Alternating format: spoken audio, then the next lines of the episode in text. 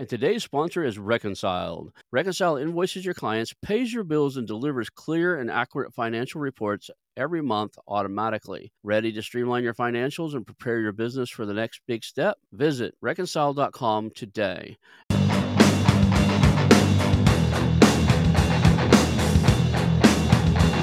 Hello, and welcome to the How to Exit podcast, where we introduce you to a world of small to medium business acquisitions and mergers. We interview business owners, industry leaders, authors, mentors, and other influencers with the sole intent to share with you what it looks like to buy or sell a business. Let's get rolling.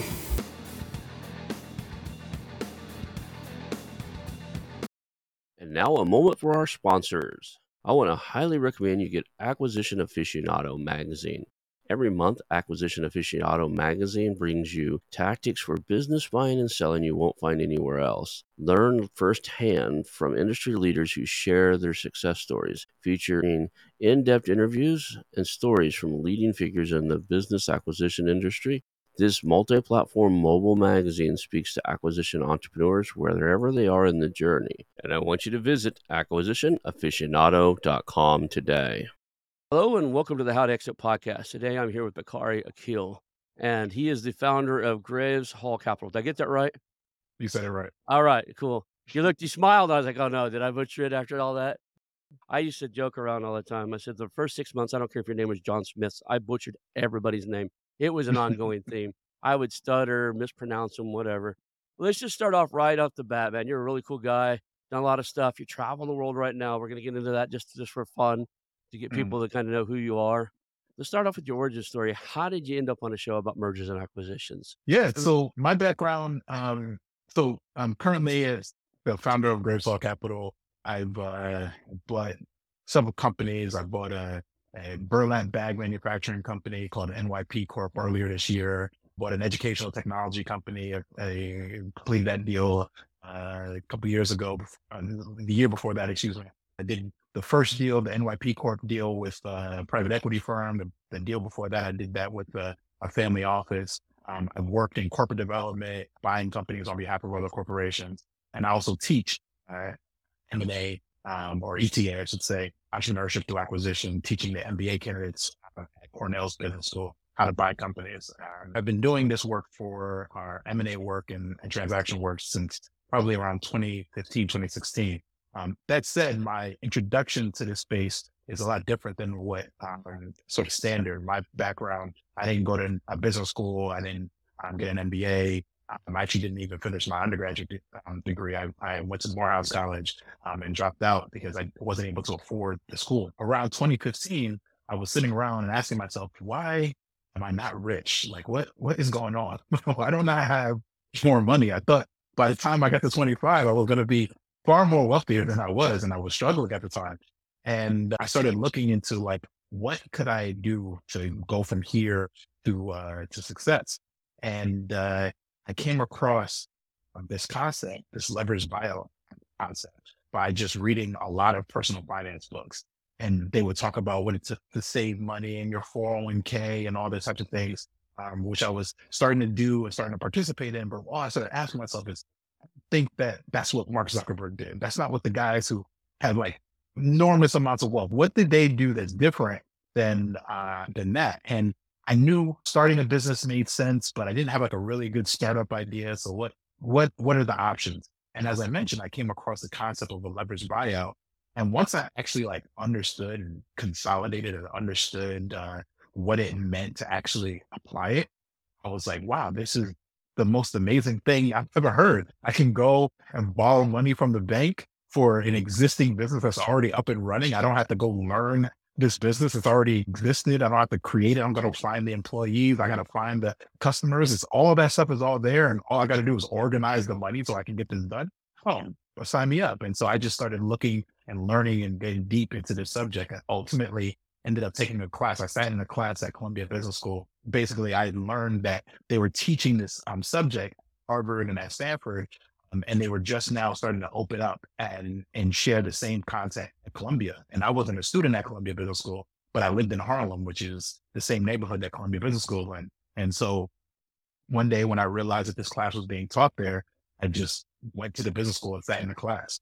And uh, that was how I ended up getting introduced to the space and ended up connecting and meeting with investors. But it all started with that um, that work. And so um, that's there's a direct line from that activity all the way to where I am today. That's awesome. That's awesome. One of the things you said during there, which kind of caught me off uh, guard, there is yet you didn't finish your bachelor's degree, but yet you're teaching at Cambridge. Mm-hmm. That's an impressive um, feat, right? There's a not everybody. I've been at I have multiple college degrees, and. I've been at adjunct professor. Sometimes they bring me in to teach certain things and stuff, but I've mm-hmm. always had to show my credentials, right? I have an MBA, mm-hmm. I have undergrad degrees and stuff like that. If they want me to teach, it's just you know, an, you know a course or something. It's because I meet the, the all the check boxes. For you mm-hmm. to teach a course at Cambridge, it means that you've got personal merits and personal achievements that they overruled any type of educational checkboxes they needed for you. I think so. That that in itself says something. It really does. Thank you. Uh, so, just for point point of clarification, I, I teach at Cornell's Business School. Yeah. By teach, I want to be very clear so that there's no I'm no confusion. Um, I'm not a professor. I'm a visiting lecturer. Yeah. Uh, as you just said, my personal merits are what um, the students they are hungry for people who um, who have personal experience, who have tactile experience, and can speak to what it's actually like to be in the trenches, as opposed to just sort of that academic understanding around entrepreneurship, which can be it's it's harder to find a solution to these types of problems of how to organize and find capital when you haven't actually done yourself gone out and done uh, done the work. And so that's the reason why uh, Cornell's uh, invited me um, for several years now to come and speak to their students and teach uh, this subject that they're very much interested in learning. I just interviewed uh, David Dodson. You know who that is? Yeah, absolutely. That um, so I mentioned that I sat in uh, Tim Bovard's class, which he taught at Columbia. Mm-hmm. Uh, what I what I usually don't mention is that um, also booked a flight and flew to Stanford, and I sat in Dave Dodson's class as well. so I was uh, committed to learning about this subject, and I would have done the same thing at um, at Harvard Business School, but at the time, um, that class had already had already wrapped, and so. Um, but yeah, I, I learned from both Tim and Dave Dodson. It's interesting that you said you're studying. Is that like a auditing a class, or is that like yeah, in a grade? You're, you pay a I'm not getting a grade. I, I wasn't getting a grade. I wasn't. I'm a formal student. Uh, I was infiltrating the schools of higher learning. I'm just curious. Did you pay? This let's get clear here. Did you pay a fee in like uh, audit the class? Or you just showed up to where the class was and went and sat I in the back. Man, I so I I I absolutely love that. Right.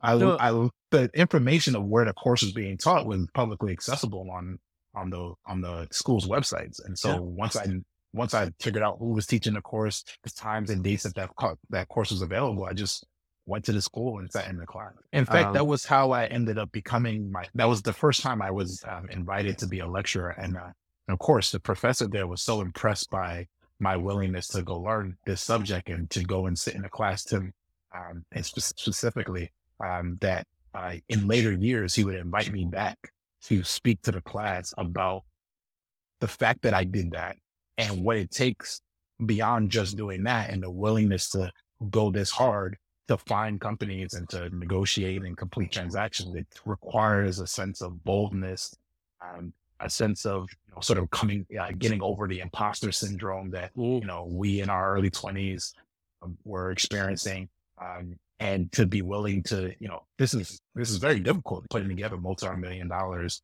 to buy a business that's been in somebody's families for sometimes generations. You know, for instance, the company I bought, NYP Corp, truly has been in that family for generations. It was founded in 1946. It's almost it's almost 100 years old at this. And so, um, to be able to speak to a business owner and explain the value proposition, um, it requires that that same thing that that same place that I pulled in our willingness to want to learn the subject from. I mean, was willing to go to that extent to learn this the, the topic. It yeah. takes that to uh, I think the word I want to use is moxie.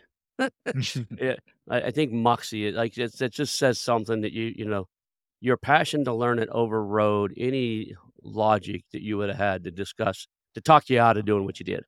Right? Okay. It, it, takes something. It really does. it's one thing to pay for some money and go sit in a class and, you know, try to figure it out. It's another thing to go, look, I'm going to go figure this out whether I've got the money to do it or not. Right. right. And uh, at, at this career, I, I've done a lot of different things in my life. Bought in real estate, owned a real estate, uh, had software companies, worked in software companies. Mergers and acquisitions is so dynamic and so changing, and Mhm. so every deal's different. Mhm. That if you don't have fortitude, if you don't have that moxie that you just inherently by na- nature seem to have, you're not going to get very many deals done, right? That's right. These things take you know six, eight, nine months on a minimum, twelve to eighteen months on not unheard of. Uh, sometimes longer. Some of these deals, you know, these mergers and acquisitions, the big guys, they they've done they've taken years to do get them done. I love what you're doing, man. Yeah. So uh, anyway, let's go back to you. So you've you audited the or not audited. You said in these classes, I I don't even use the word audit because there's a formal process for that. You went Mhm. and got the knowledge you needed, and then what did it look like to start applying that knowledge? How did you get to talking to? You just kind of stepped right over the SBA game and went. Sounds like you just went right to like who's got the big money to do the big deals. But uh, what was yeah, I that? mean, I would. I, I don't want to give the impression that I came into this with the idea that I was going to just do big, big deals. Um, what I I came into this to just do exactly what David Dodson and Tim Bovard taught. Yeah. I wanted to do the exact small business, use the SBA, raise a search fund. I thought that was going to be my process. And uh, what I experienced when I tried to do that was rejection from the search fund community and backing my search because I didn't have a lot of the qualifications. I had hustled a lot of the the knowledge, but I hadn't gone and gotten a lot of the things that they thought were the prerequisites to be able to do this thing correctly. Um, I was a little surprised by that because the, the search fund community is is predicated on hustle and being willing to do things that are way outside of what's considered the norm. And so when I was receiving the the pushback for going after the the size deals I was going after, like I put up um and organized transactions that were five million dollars and seven million dollars. I'm using the SBA program, corralling investors in that in that route, and experienced failure, and you know consistently as I was navigating that. And so when I ultimately came across one of the larger businesses that I um, worked on, the, or the first large deal that I worked on that closed, the educational technology company, um, I reached out again to that community and was rejected, but was was accepted by the independent sponsor community, the people who were in that space and who had been doing these types of deals for a long time, and recognized that the structure and the deal that I had put together was exactly the type of deal that they wanted to do.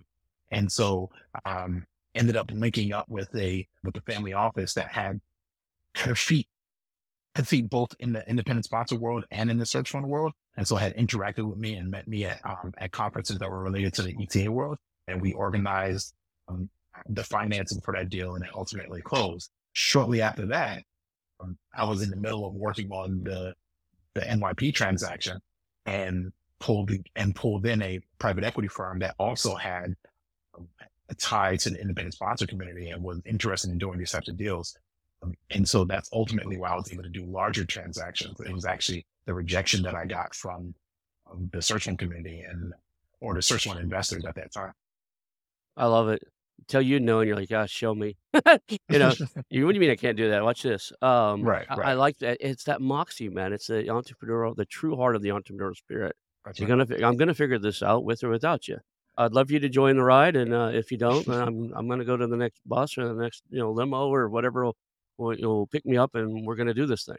I, I appreciate that. It's a, that's a, a unique trait, and not very many people have it. I'm, I'm raising two kids right now. I have a daughter at seven and a uh, and a son that's 12. And my daughter is this fireball of a red hair, blue eyed, self determined, you know, person.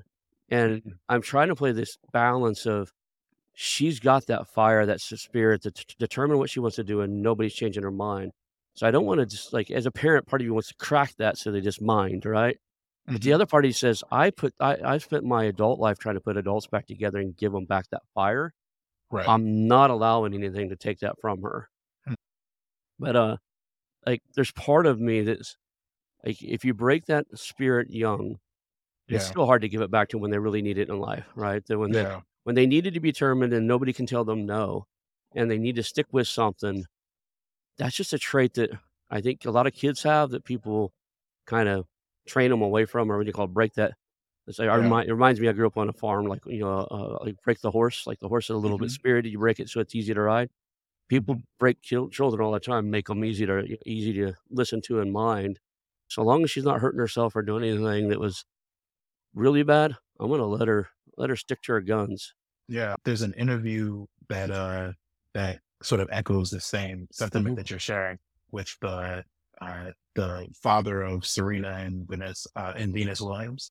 I don't know if you've ever seen any of the stories around his life. Uh, just like I think last year Will Smith did a released a biopic detailing his life, but there's a, a fascinating moment when an interviewer is talking to one of the Williams sisters and asks that uh, asks them um, do they think they're going to win or and they're like absolutely we're no th- there's no question whether or not we're going to win and they they respond with such confidence and uh, um, the interviewer says why do you have this confidence like where do you get this confidence from like why do you believe like in the face of all this that you would have that confidence and their father jumps in in the middle of the interview and he says do you hear what she just said she said she's going to do this right. why would you why would you question that? Why why would you try to put like thoughts of doubt in this young woman's mind? Like No. accept the fact that she's that confident that she's going to win and leave it at that. There's so many things around that are trying to like push that feeling down in people and children and women. Um let that feeling thrive because that's where you get the success from. And so Like- yeah, I can understand where you're coming. From. Let's go to these two acquisitions because Sure. you didn't you didn't go to the SBA or the uh, Small Business Administration to get a five million dollar. You know, you bought one of the largest. Was it burlap? I, I grew up on a farm. The only thing I think that, that still uses burlap is like feed sacks, right? I That's don't know what else. right. Yeah, I, That's uh, exactly right. So we we sell farm uh, we sell burlap bags to farms, um, to uh, food um, producers. We sell them as sandbags uh, Mhm. for particularly for emergency response when there's like floods and stuff like that.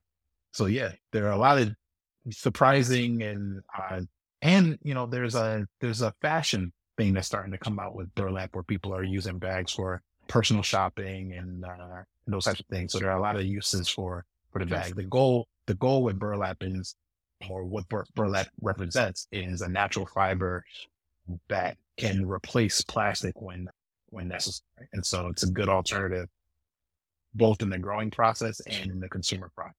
There's some interesting stories back in the Great Depression that when the burlap companies figured out that people were having to make clothes out of them, they started making bags that were more decorative and had patterns on them. And uh, it's interesting story if you ever dig it up and read up on uh, like they would make burlap bags for like flour and other stuff, and then Mhm. the you know the families were making dresses for their daughters and stuff out of them. So they started making them more decorative and making them nicer, so that Mhm. you know it didn't cost them much more, right? Mhm. But it turned into something better on the other end for the for the customers. Don't be surprised uh, based on this uh, comment that you're sharing if uh, in two or three years you don't hear that there's a fashion uh, portion of our business that exists. I hadn't I hadn't heard about this story, so it's uh, Yeah, to Goo- look into Google around it was it's it's pretty amazing it was done back then. It's just one of those you know the world ha- there there are good people in the world no matter how bad you you read how some of the industry titans really were, right? Mhm. They're they're still good in the world. Yeah, even Yeah. even in the worst of times. So that company's been around for a long time. Uh, I can't imagine there's a lot of innovation in what needs to change as far as a lot of companies you can buy and go, well, they need a modern website and they need a modern this and they need a, you know, I don't know what you could change. Uh, how do you do something different or make improvements? You just move out of the way and let it run.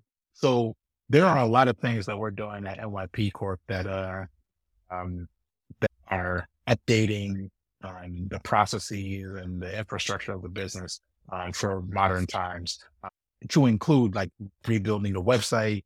Um, we're creating some just uh, there's a there's there's things I'm, I'm trying to be sensitive to like to our strategy that we haven't yet shared to the to the public, but there are a lot of things that we're we're getting ready to announce that that I think are going to be very unique and different from the different growers in our in our space who uh, import burlap and and sell. And so I'm excited to to see where we where we take this.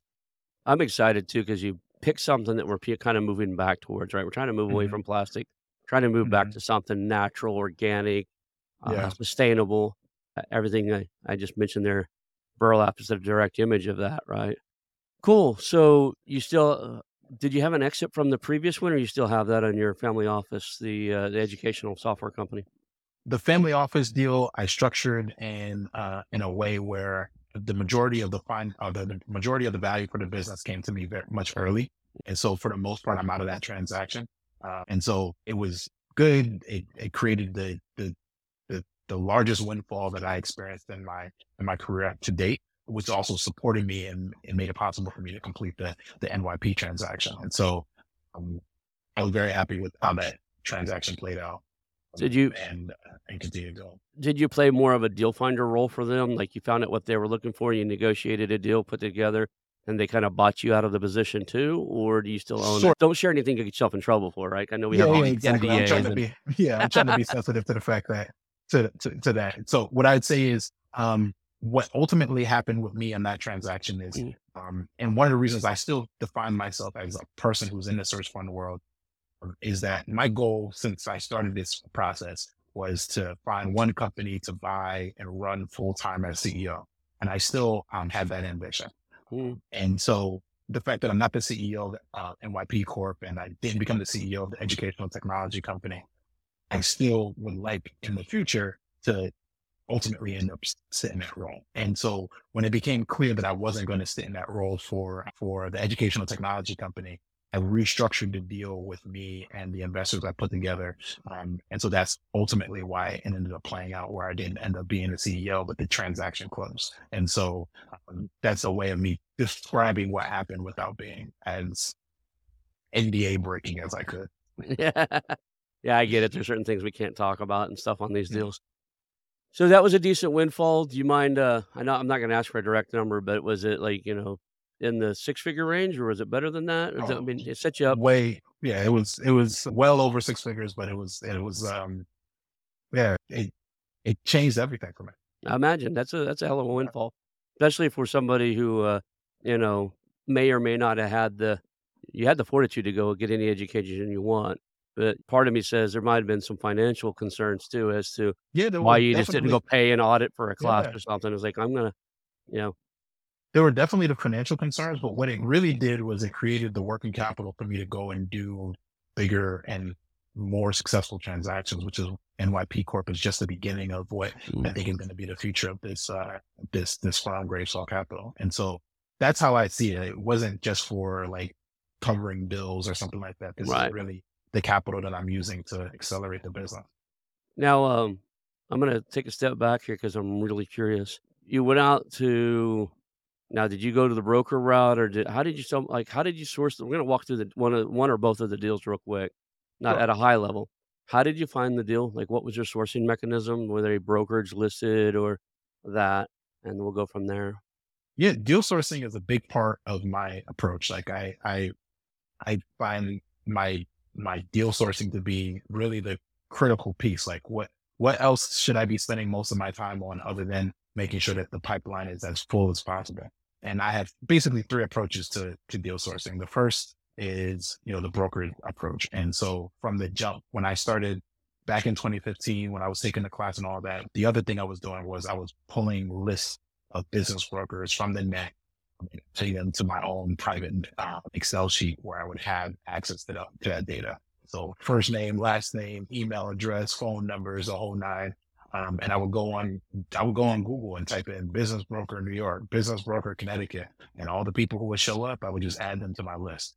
Um, ultimately, once I started having a little bit more uh, free capital, I would go to like the the association websites, the ACG, the IBBA, at the time in 20, thinking back to 2015, it's not like that t- today, but at the time, the membership lists for a lot of these um, associations were publicly accessible. They just put your their names, the email address, and everything right there. And so I would hire people using Fiverr to to download those um, to basically go on the website and do data entry. So they would just type in first name, last name, email address, phone number, and just add add a list. So from my meager start where I would have maybe like 100 or 200 names on my list from just people I was able to source from the from the net. Once I added an IBBA and all the other associations, um, the AMAA, uh, Association for Mergers and Acquisitions Advisors. Once I added all of those people into my list, now I am sitting on like a list of like thousand, two thousand people who are on my list. And then I added in the investment bankers who did deals directly with financial sponsors, private equity firms, et cetera. And so at some point, um, and I, to this day, I was sitting on a list of like 4,000 advisors who were doing deal transactions. And so on a almost a quarterly basis, I would reach out to every single one of them with my criteria, and them know that I'm interested in doing a doing a deal or I want to do or do more. And so ultimately would come around come across deals from that. Uh, one of the first deals that I was working on that got very close to closing, but ultimately didn't. I had reached out to the uh, one of the brokers who was our investment bankers who was at Wells Fargo. Now, Wells Fargo, gigantic firm, investment bank, what would they have available to me at the size that I was looking for? Funny enough, he had just had this experience where he was talking to somebody he knew who was looking to sell their company and said, listen, I, my bank is too big for this transaction. You guys are doing, you know, are going to sell for about $10 million. We usually do like a hundred to $200 million. But I had emailed him just at that same day. And he was like, I actually know some guy who just reached out to me. And it looks like based on your website and everything that you're looking for a business of about this size. Would you like me to connect you to? Yeah. And that was the first deal that I was actually able to pull together the financing. I got the commitment from the bank, the whole nine, um, and, and got very close to closing that transaction before it ultimately failed. But, um, that was how I started building it out, just reaching out to business brokers, and investment bankers. So as I said, I had three, um, sources. The second source was I would reach out, um, going online and finding lists of, of of business owners um, and just reach out to them directly. And again, on a quarterly basis, reaching out to business owners. And so how I came across my first transaction was I, I um, was able to find a list of Connecticut business owners and the education technology company happened to be on that, on that list. And so I reached out to on that list and that's um, the CEO followed up with me and we ultimately met in person. He got a sense for my authenticity uh, and got a sense that he could actually trust me to uh, move this transaction forward. And so we executed a letter of intent, and then I used that letter of intent for me to go outreach to the family offices, which ultimately did the transaction with. And then lastly, my um, I have uh, a weekly event that I hosted up until very recently in New York, um, where I would bring entrepreneurs and investors together and we would talk about deals that were available to invest in in New York. And in this forum, we had people would bring startup deals, real estate deals, and private equity deals. And I would invite people very wide and broad, you know, 40, 50, 80 people at a time. And we would talk about deals. And in that space, I would let people know that I was looking to buy a company. And from that, people would tap me on my shoulder. Hey, my dad is selling a construction business. I don't know if that's something that's be interesting to you. Let me know the connection if you want. Oh, you know, I know this guy is selling another business. I work as a broker. I'll introduce you to them um, pretty soon. And so that was, you know, sort of like the the social approach, then the last email approach to both business owners and to brokers, and then hopping on the phone, calling people directly, particularly when I saw a business that looked like it was interesting. So that was my approach, you know, and, I, and it remains my approach today.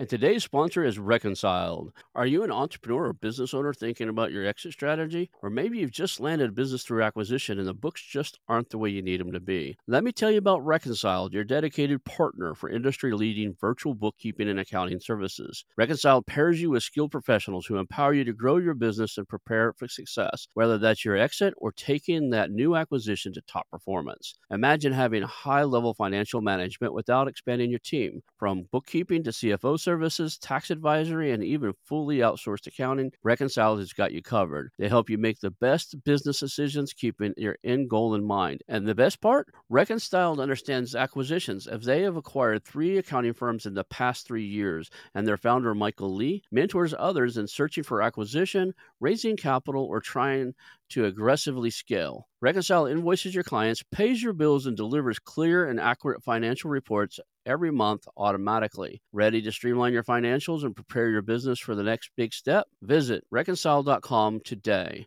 and let them get your books in order. Reconciled, making bookkeeping a breeze. That's reconciled.com. That's impressive. The, uh, it's like you didn't count on one thing, you didn't do just direct mail and send out 10,000 letters and hope that people Mhm. responded. You you did a really thorough marketing campaign. Um, and that that's my background. I have a Yeah. master's degree. My MBA is in marketing, and I've been trained in a couple different different marketing systems since my MBA. Funny thing, I get out of the college with my MBA and realize that all the stuff they taught me in my master's degree really don't work out in the field unless I'm working for Coca-Cola and trying to create a brand. Right. So went out and got trained by Jay Conrad and Levinson's crew to be a guerrilla marketing coach and understand low cost, high impact marketing strategies. And then Mhm. realized I needed better writing skills and went and got trained by Dan Kennedy and those guys on how to write copy for myself. And those 2 Mhm. things have made a big difference in my world. But um, you've put together a pretty dynamic approach. Like even for me, when I'm in a search, I don't do all three, right? I, I should. Mhm. I get busy with this pod. I get busy doing other stuff. I have some some stuff going out, but like I don't send any letters at this moment that are not uh, Mhm. digital. Um, Mhm. and, and I'm a direct mail guy. I mean, I made Mhm. most of my money in real estate sending out letters. Let's talk about what did you learn in those ETA programs, sitting in those classes that enabled you to structure a deal at the LOI Yeah. stage at some point that was so appealing that you would get the big guys, the family offices. I mean, because you had to know what they were looking for and how they structured deals in order to put something in front of them. I used to say in real estate, hey, if, you, if your deal's good enough, the money's going to come, right? right. If you're not getting money for real estate deals, you're not negotiating great deals. You figured that out, you know, somewhere. al- I almost I almost said early in the game, but I don't know your pain, right? I don't know how many Mhm. times you failed before you figured it out. Uh, but you figured it out, and now you've got a system down where, like, if if, if you don't have the the funds or the ability to stroke that check, you know how you need to structure it that deal so that somebody that does have that ability Yeah. can pull that together. Yeah. So, what is Yeah. that? I mean, a shout out to David Dodson. I have actually never said this publicly before, but one of the things that uh, I experienced when I reached out to him very early in looking to raise money for a company is he gave me a, a piece of advice that I that I stuck to, which is to not pursue a transaction that's under a million dollars in EBITDA, because there just doesn't. There's just not enough cash there and Mhm. on the EBITDA size to attract investors. And uh, at the time, I had I was reaching out to him about a business that had like around four four hundred thousand dollars in EBITDA. And Right. he was like, "It's just too small. We need to go after something larger." And I thought at the time, four hundred thousand dollars sounded like like a ridiculous amount of money.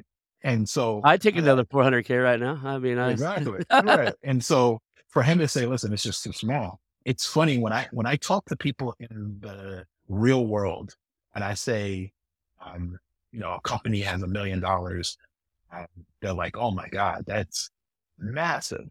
And then I talk to people in our world and we say a company has a million dollars and we're like, oh, okay, that's small business. Yeah. It's such a, it's such a fascinating disconnect between the way we see the world and the M&A professionals and most people as they navigate the world. Um, but uh, that million dollar cutoff made it possible for me to eliminate a lot of businesses that would have made it through the cut that shouldn't have been, and I wouldn't have been able to go to people like Dodson and others and have an intelligent conversation about a company I'd be interested in buying. And so that was the first piece of advice. When it came to structuring, structuring for me started very simple, which was the SBA has certain guidelines that will make it possible for them to commit to doing a transaction. And let me make sure I don't violate those guidelines. As, and if I can pers- structure the deal against those guidelines, more likely than not, I'll be able to get the SBA. But once I started jumping over the SBA guidelines and to kind of do these transactions, the same criteria that the SBA was using were still successful. They were still good transactions to do as long as I followed that structure. It just would be one or two additional things that the seller would want or that I could provide that the SBA at that time would not be willing to uh, accept. Although, ex, you know, excluding the fact that the size of the, the transactions would just be too large for the SBA to absorb. But things like at the time, the SBA was not willing to uh, let you do um, equity rollover for for a seller. Right. And so if I was going to do a transaction and included that um, that clause, that forced me to have to go outside of the SBA. And there are other clauses like that that you have to be aware of when you're navigating the, the SBA. You can't have the seller stick around in a management role in a transaction for uh, some period of time. And so these are things that the SBA would not allow. And so when I when if I was working on a transaction where the seller wants to stick around as CEO, that means I'm not going to be able to go after uh, the SBA as, uh, as a capital source. And so um, by getting as close to and understanding the SBA guidelines, it gave me a rubric. And then using that rubric is ignoring certain things that may not be appealing for the SBA allowed me to just structure my deal against that and use that to, uh, to attract the capital that I needed on the equity side. That's amazing. That's really cool. Let's go back to the deals real quick because I have a, a question I'm sure other people are thinking. The first deal you did, how much, if any, of your money did you put in to to get the deal done? Did you were you working on the side and you funneled in a big down payment into this thing, or was it all money raised by private investors and funds and family offices? So far, um, I have not had to myself put in any capital into any of the transactions that I've done. So I've been able to structure my transactions where, and and this is something that I learned was um, far more common. And so, practically, or I see myself as a part of the ETA world, mm-hmm. the entrepreneurs, the acquisitions, the search fund people. That's the world that I see myself in. But from a practical standpoint, I actually operate as an independent sponsor. And the rules of the game for independent sponsors are different than for search fund uh, entrepreneurs. Search fund guys, generally speaking, have to put up some capital for the transaction. And if they don't put up some transaction, some capital for the transaction, it's coming out of them in other ways, meaning they have raised money using the search fund. And so they have to pay back all the money that they um, raised for the search fund plus premium for taking that capital on a risk basis um, and so they, so if they raise four hundred thousand dollars, they may have to return as much as six hundred thousand dollars once the transaction, um, once the transaction has an exit to pay back the investors for giving them the four hundred dollars up front so that they can finance their search, right? In the independent sponsor world, there are multiple forms of compensation, but one of them includes a closing fee.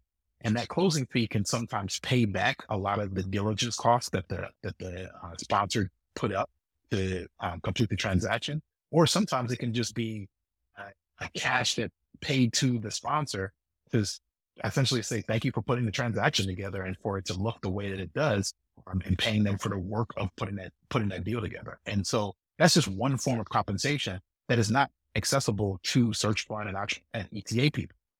And so I put together my transaction. I'm talking to my friends and they ask me about what I do with this And they say, well, how much money do you have to put up? And I say, I actually don't put up a lot of money. I actually get paid when I buy a company, uh, which is unusual for people who are in the ETA world to hear. It's a, it's a different way of thinking about it.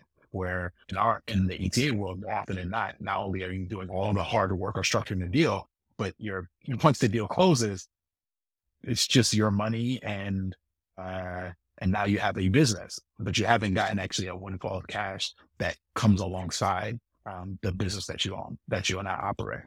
So what about the other aspects, right? Like uh, happen to have a perfect credit score and happen to have like like educational background.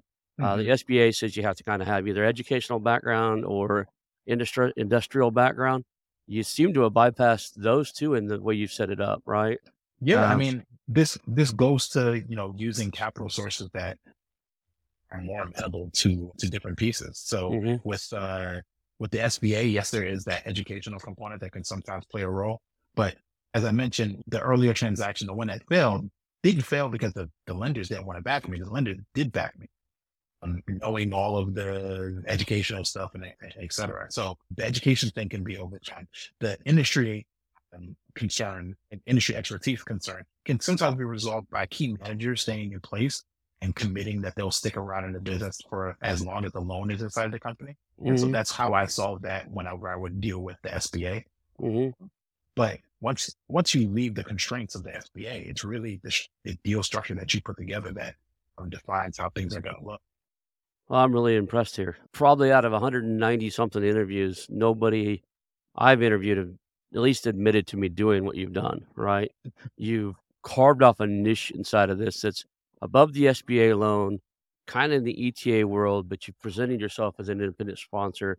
You're doing what a lot of people say is impossible, which is a, a lot of people are saying there's no such thing as these zero down deals. Quit pitching that, quit selling that. you're doing them right. You've got low down, zero down. Uh, you got. I'm sure you have expenses. I have expenses. Uh, Right. search and and support and help and that type of stuff, assistance and stuff. And But I don't want to. I don't want to give the impression on uh, to anyone listening that that you should come into the search fund space or come into really any investing space attempting to pull off zero cost transactions where you know you don't put up anything and uh and you you get everything. The first thing on, on my side is there's a lot of time, a lot of time, and a lot of grind, and a lot of waiting, and a lot of patience um, that goes into doing this. And so if you're like, "Ah, I'm going to buy a company and it's not going to cost any money, and Bakari did it, so therefore I can do it, and but I'm going to try to get it done in three months. I'm going to be the first person. The NYP transaction started. I started working on that deal in uh, in the spring of 2021. It did not close until the spring of 2023 or winter of 2023 or the, the January, February. Um, that's almost two years of working on that transaction. So there's opportunity costs, you know, there's a bunch of stuff that, that you're uh, bypassing while you're waiting two years to complete a transaction. And so there's, there's no free lunch. There's no, uh, I'm getting it for free. It's going to cost something. Um, and so be willing to go through that toughness and that grind um, and not expect to be able to get some great business for no money. Uh, I don't have to do it. it. I would echo the people who say it's impossible. It's also impossible, but there are times, rare moments in the fissure of the world where like something can happen, but it's usually when you're dedicating an enormous amount of time and have committed to de- dedicating more time in the future. And I actually I've written full articles like, look, there's some dangers and like for a lot of people who want to own 100% of a company and they're trying to do it no Yeah. money down. I was like, you got to understand that you got to switch your whole shift, shift your whole Yeah. search. You have to hunt down something that has insane profit margins.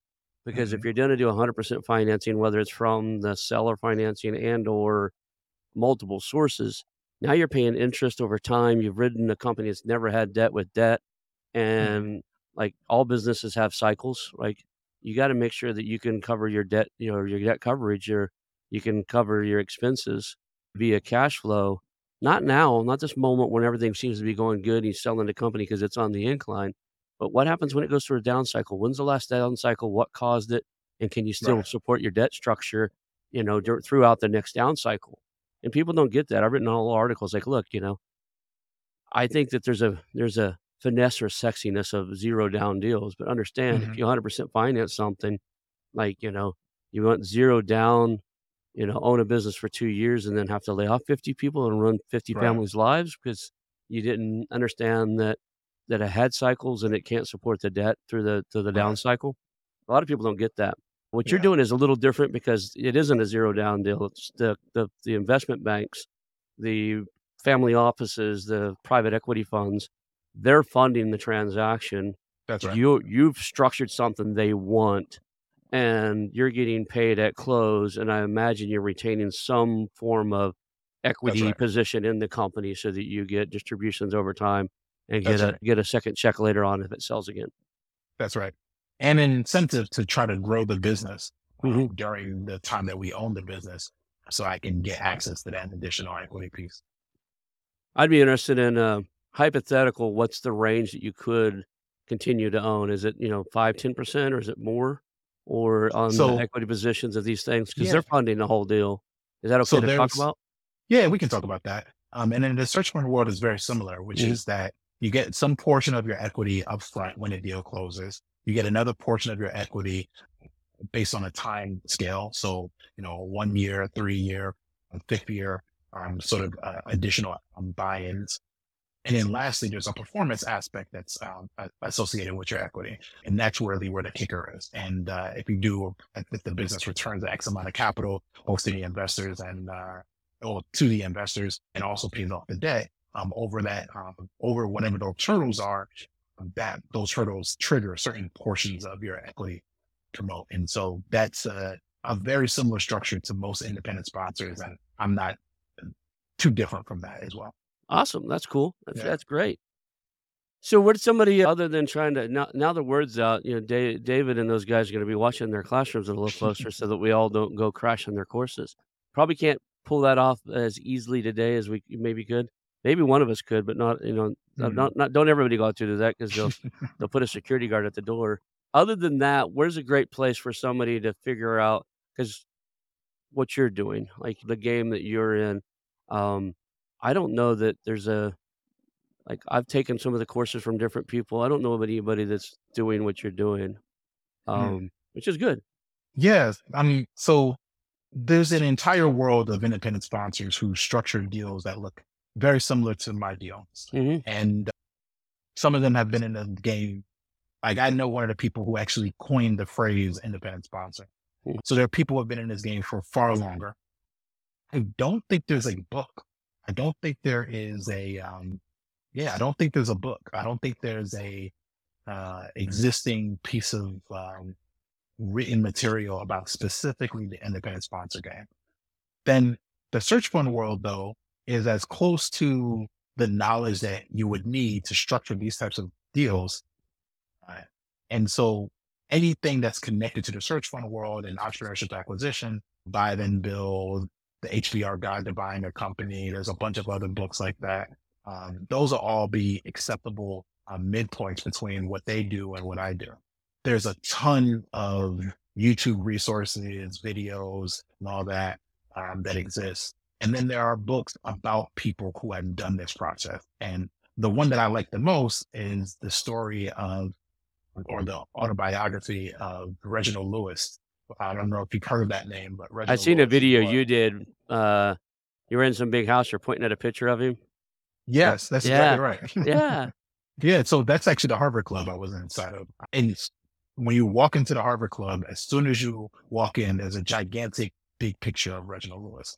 He was one of the largest um, single donors to um, Harvard, um, the Harvard Law School, um, which is where he where he attended. So he never had a business degree either. That said, um, what's exceptional about him is that um, in the 80s he bought a $30 million company with none of his own money, or a $22 million, excuse me, $22 million company with none of his own money, which he sold around three years later for $90 million. And then shortly after that, he bought, I think it was actually the same year, he bought a $985 million company and became the first black person to own a billion dollar corporation. And then he wrote a book about it called Why Should White Guys Have All the Fun? And so it's one of my favorite books where he just details his independent sponsor uh, journey. As I mentioned, the coin, the, the phrase has been coined independent sponsor very recently. Um, and so he was doing these types of transactions in the 80s. And so he I'm talks about how he structures the deals, how he sourced the capital, how he found the businesses. And he went through an enormous amount of time where he wasn't doing transactions, meaning he was pursuing deals and transactions would fall apart, pursue a deal, transaction would fall apart. And so, you know, knowing his story really gave me a lot of inspiration and a lot of people who look like me the inspiration to try to pull off this thing that we became became aware that it was possible through uh, inspiration So it's interesting. Is uh, I'll read that book because it sounds very fascinating. And I always joking around and tell everybody I'm the whitest guy in my family. Uh, I'm our family. I've got a my wallet is around here. I'm a card carrying a Native American, but I, I look like my mom.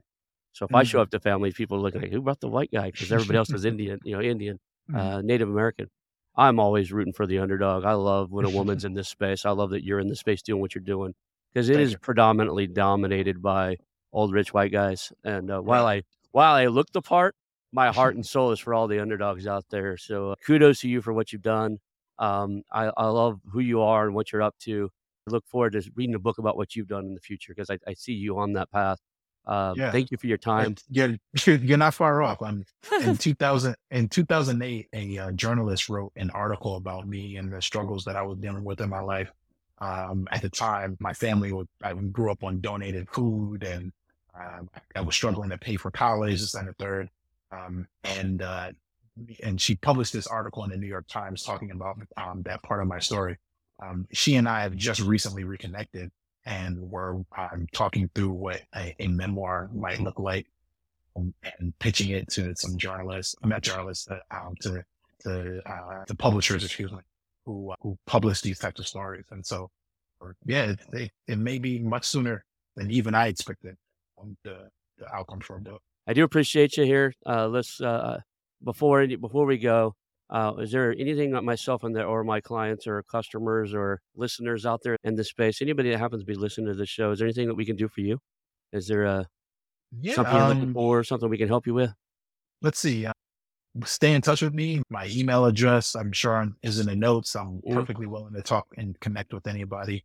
I'm there. My website, Graves Hall Capital or graveshallcap.com, which is where you can find some background on me. LinkedIn, I'm connected there. And so if you want to stay in touch, I'm traveling around the world right now. So I'm, I, I was in Cape Town two months ago. I was in Athens last month. I'm in Spain right now. Tomorrow I'm flying out to go to Turkey and I'll be there for the month. Um, I'm traveling with this program, a 12 month program called Remote Year for people who travel and, and work remote. And so I'm detailing a lot of my experiences with on this on this platform I created called Nomad Noir, just highlighting my experience of being a digital nomad traveling. And so if you want to see what it's like to live outside the world and also work, you know, you can follow me there as well. And so those are the experiences that and places you can connect with me. I would love to stay in touch. Awesome. Well, I appreciate having you here today. This has been uh, one of the funner shows I've done in a while. I love Thank you. I love anybody who's got moxie to do what you're done done and truly designing a life you want to live and going out there and living it, man. There's something to be said for that. So we'll call that a show and thank you. Thank you very much. Hang out for just a minute. I want to announce our new channel partners, the ITX Marketplace.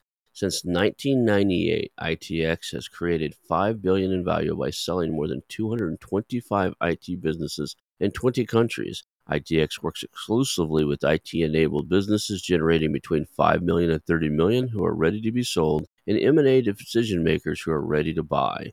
For over 25 years, ITX has developed industry knowledge that helps determine whether a seller is a good fit for their buyers before making the match. ITX Mergers and Acquisition Marketplace we have partnered with has a proprietary database of 50,000 plus global buyers seeking IT service firms, managed service providers, Microsoft service providers, software as a service platforms, and channel partners with Microsoft, Oracle, ServiceNow, and, self, and, and the Salesforce space.